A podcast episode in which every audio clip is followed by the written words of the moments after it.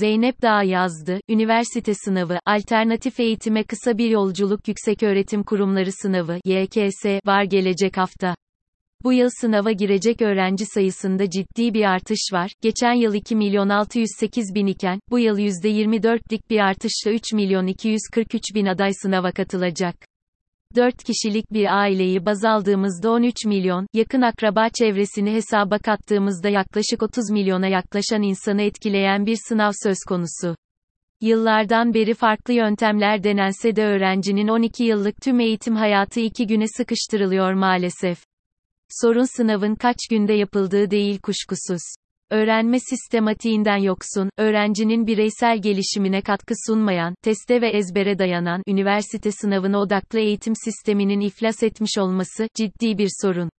Eğitim kalitesinin düşmesini dikkate alan ve yıpratıcı sınav sisteminin dışında kalmak isteyen pek çok öğrenci ve ailede alternatif çıkış yolları aramaya devam ediyorlar. Ancak son zamanlarda artan döviz kurları, artık orta üst sınıfa ait bir ailenin bile çocuğunu yurt dışında okutabilme şansını elinden almakta. Geriye kalan belki de öğrencinin düşünme sistematiğinin gelişimine katkıda bulunacak, öğrenmeyi angarya olmaktan çıkaracak yeni yollar aramak. Bu yazı, eve kapandığımız pandemi sürecinde, üniversite sınavına hazırlanan oğlumla alternatif arayışımız sonucu kaleme alındı.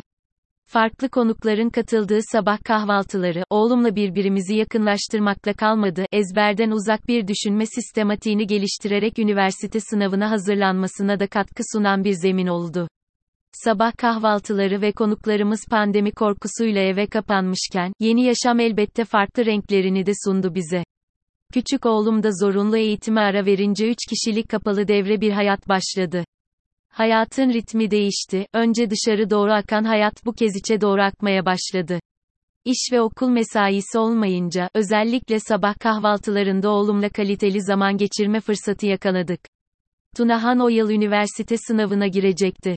Bizim toplumda üniversite sınavları öğrenci ve aileler için yaşamın ertelendiği ağır, stresli bir dönemdir. Okulda, dershanede, öğrenmeden, ziyade ezberin dayatıldığı öğrencinin psikolojisini de bozan stresli koca bir yıl. Bizim içinse sınav dönemi pandemiye yakalanmak talihsizlik değil, şans oldu. Daha doğrusu sınava hazırlanma angaryasını karşılıklı zevk alacağımız bir sürece çevirebildik. Sınavı unut dedik, gel eğlenelim, birbirimiz tanıyalım, alışveriş yapalım. Bu alışverişte ben Tunahan'la geleceğe açılma, o da tarihin sihirli dehlizlerine dalma fırsatı buldu. Her gün bir tema bulup, o temaları kazdık kazıdık. 80 günde devre alem gibi tüm dünyayı dolaştık. Tek şartım, öğrenmenin önündeki en önemli bariyer olan ezber iyi ve ezber kelimesini unutması oldu. Soru bankalarına kilitlenmiş, ezbere dayalı eğitime mahkum olmaktansa, öğrenme sürecinde alternatif bir yola saptık. Özgürleşmeyi ve keyfi seçtik. Karşılıklı etkileşim süreci çok özel bir lezzet bıraktı zihnimizde.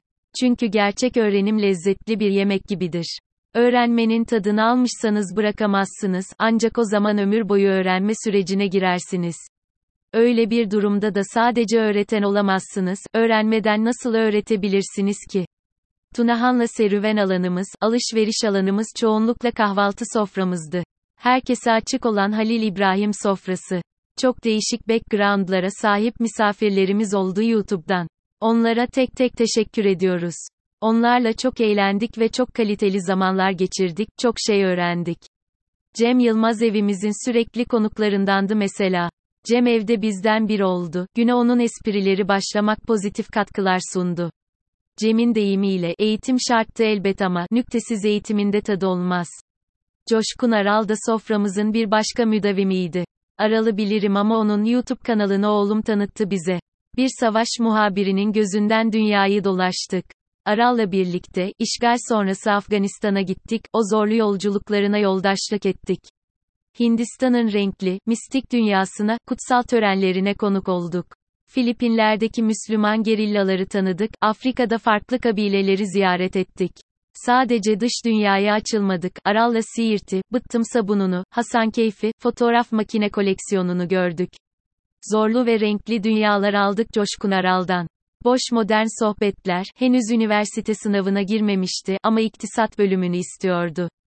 O nedenle bu alanın duayenlerini soframıza genellikle Tunahan davet etti. Bu vesileyle Darın Acemoğlu'nun konferanslarına sık sık katıldık birlikte.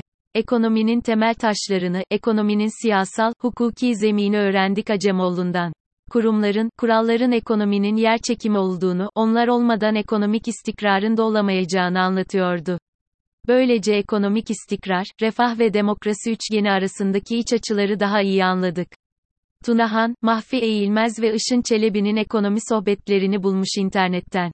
Onların, karşılıklı tatlı tatlı paslaşmalarından hem Türkiye ekonomisini hem de küresel alanda ekonomideki yeni trendleri öğrenme şansı bulduk. Bilkent'in şimdiden efsane hocası Refet Gürkaynak'ın tecrübelerinden, ekonomi sohbetlerinden çok istifade ettik. Yalın Alpay, İlker Canikligil gibi genç entelektüeller de hem birikimi hem enerjileriyle bizleri etkilediler. Boş Modern Sohbetler isimli YouTube programlarında geleneksel yöntemleri alt üst edip, kışkırtıcı bir öğrenme serüvenine misafir ettiler bizi. Alpay, dedikodu, kıskançlık, muhafazakarlık, tarih, sinema gibi pek çok kavramı ters yüz edip, şablon kırıcılığına soyunarak ezber bozmanın önemini hatırlattı. Çoğu kez onların izni olmadan sözlerini kestik. Videoları durdurup, burada ne demiş olabilirler diye kafa yorduk. Bazen kelimelere, kökenlerine, terimlere takıldık. Kelimelerin anlamını bilmeden anlamlandırabilir miyiz? Mümtaz Soysal, anayasa hukukuna giriş dersinde parlamentonun tarihsel gelişimini anlatırken, önce kökenini öğretmişti. Parlamento Fransızca, parle, konuşmak kökünden gelir diye. Dolayısıyla halkın sorunlarının konuşulduğu yer olan parlamentoda, konuşma hakkının ne kadar önemli olduğunu öğrenmiştim üniversite birinci sınıfta.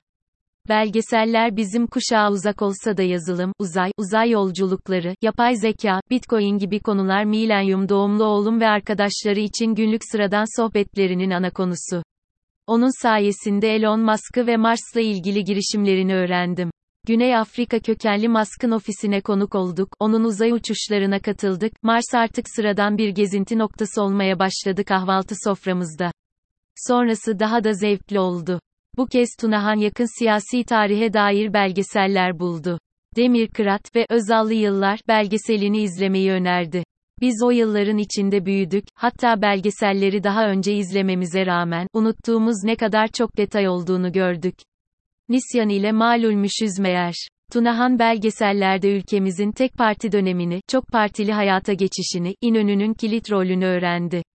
Ardından 1950 Demokrat Parti dönemini ve demokrasi talebiyle gelen partinin iki dönem sonra demokrasiyi nasıl rafa kaldırmaya çalıştığını, güçün ve mutkak gücün siyasetteki yıkıcı örneklerini izledi. 1960 darbesi, asılan üç insanın ve siyasetin dramını.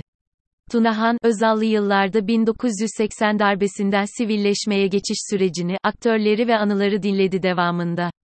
Sakıp Sabancı'nın o dönemdeki ekonomik dönüşümü Kayseri-Adana karışımı şivesiyle anlatımından çok etkilendi. Aslında onu şivesini pek anlamadığı bir tür Cem Yılmaz gibi izledi.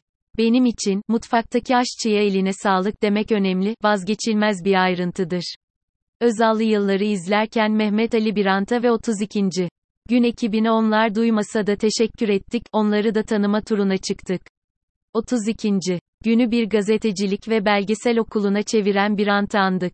Hatta Can Dündar'ın kaleme aldığı Birant, bir ömür, ardına bakmadan kitabını okuduk hep birlikte. Birand'ın daha çok küçükken ayağına dökülen kaynar su sonrası çileli yaşamı, her başarısız ameliyat sonrası daha da ağırlaşan sağlık durumunu konuştuk. Ağır sağlık sorunlarına rağmen, Abdi İpekçi ile değişen dünyasına, gazetecilik mesleğini nasıl bir tutkuyla yaptığına, sevgili eşi Cemre Hanım'la atlattıkları badirelere tanıklık ettik Dündar'ın akıcı kaleminden. Abisinden farklı olarak siyasete ve siyaset bilimine ilgi duymayan oğlum 32. Gün belgeselleri ile yakın tarihe çok zevkli yolculuklar yaptı. Han duvarları, kitap okuma alışkanlığı olmayan bir toplum olmamıza rağmen, üniversite sınavında öğrencilere yapılan en ciddi işkencelerden biri, yazar ve kitap adları, sorulmasıdır. Nokta. Çocuk daha günümüzdeki yazarı çizeri tanımazken, eline bir roman dahi almamışken, isimlerini bile doğru telaffuz edemedikleri, divan, tanzimat, servet-i fünün, cumhuriyet, edebiyatından sorumlu tutmak, öğretmek yerine, ezbere zorlamak nasıl bir akıl tutulmasıdır. Biz de madem bu konuda dertliyiz, Fuzuli'nin şikayetnamesine başvurduk. Eğitim sistemine hicivler, taşlamalar yaptık. Hem divan edebiyatını hem de dönemi öğrenelim dedik. Fuzuli'nin Osmanlı bürokrasisi için yazmış olduğu, selam verdim rüşvet değildir de almadılarla başladık, aslında bu dizelerin ne kadar da güncelliğini koruduğunu fark ettik. Divan edebiyatını sözel olarak anlamazsak da şiirlerdeki ahenge, musikiye hayran kaldık. Şehir Galib'in, Hüsnü Aşkı, iyi, geldi mesela. Aşıkları, onların yaşam öykülerini okuduk, türkülerini dinledik. Pir Sultan'dan, Köroğlu'na, Karacaoğlu'ndan Aşık Veysel'e uzun ince bir yolda yürüdük zevkle. Pir Sultan'da siyaset meydanlarını, kurulan dar ağaçlarını, Enver Gökçe'den, meğer müşkül işmiş hürriyeti tattık. Ömer Hayyam'ın, Rubaileri başucu kitabımız oldu. Neyzen ille de Neyzen Tevfik. Neyzen'le, hiçliğin master'ını yaptık. İstiklal Marşımızın şairi Mehmet Akif'le Neyzen'in Mısır'daki evlerine konuk olduk. İslamcı bir şairin, gece gündüz rakı içen Neyzen'le dostluğu gözyaşartıcı. Akif'in Neyzen'e yazdığı şiir, bugüne de ışık tutmaz mı? Cumhuriyet Edebiyatı'na Faruk Nafiz Çamlıbel ile giriş yaptık. Han duvarlarına biz de şiirler karaladık. Pozantı ulu kışla arası üşüdük, atları hanın duvarlarına bağlayıp, içeride yanan soba etrafında dertleştik. Gidemesek de, orada bir köy var uzakta yad ettik. Dıranısın, ne güzel komşumuzdun sen Fahriye ablası ile iç gıcıklayıcı yarenlik yaptık. Yahya Kemal'in, sessiz gemisini Hümeyra'dan, Zil, Şal ve Gülü Münir Nurettin'den defalarca dinledik, dans ettik. Elbette Sabahattin Ali ile dağları mesken edindik, Nazım'la en güzel aşk şiirlerini dillendirdik. Bedri Rahmi ile, Karadutum, Çatal Karam, Çingenemi, Orhan Veli ile gözlerimizi kapayıp şimdi yok edilmiş İstanbul'u dinledik. Sait Faik'le kırlara uzandık, doğanın sesine dikkat kesildik, hişt hişt sesleriyle kulaklarımızı doldurduk, Ahmet Arif'le, hasretinden prangalar eskittik. Müziksiz olur mu hiç? Bir yandan klasik Türk sanat musikisine uzandık, bir yandan da Tunahan sayesinde yeni sesleri, grupları tanıdık. Örneğin Erkin Koray tadında Ezel'i tattırdı bize. Ezel'in protest sözlerini, konuşan isyanını dinledik kaç kere Ankara-İzmir arası. Arabada ezgileri zelzele yaratırken, Allah'ından bul, diyordu kötülere. Biz de yüksek sesle, amin, bir programda modern ailelerin artık tanıdık yabancılara dönüştüğü anlatılıyordu. Pandemi, tanıdık yabancıların birbirini tanıma, anlama, birikimini paylaşarak, yabancılaşmanın, önüne geçmesi için de bir şans oldu. Bizimki de pandemi boyunca anaoğul alternatif bir öğrenme, birbirimizi tanıma süreciydi. Şimdi yazdıklarıma bakıyorum da ben öğretmekten çok öğrenmişim Tunahan'dan, onunla geleceğe açılmışım meğer. Teşekkürler bana yeni kapılar açtığın için. Zeynep Dağı, Pandemide Alternatif Eğitime Kısa Bir Yolculuk, Politik Yol, 30 Ocak 2022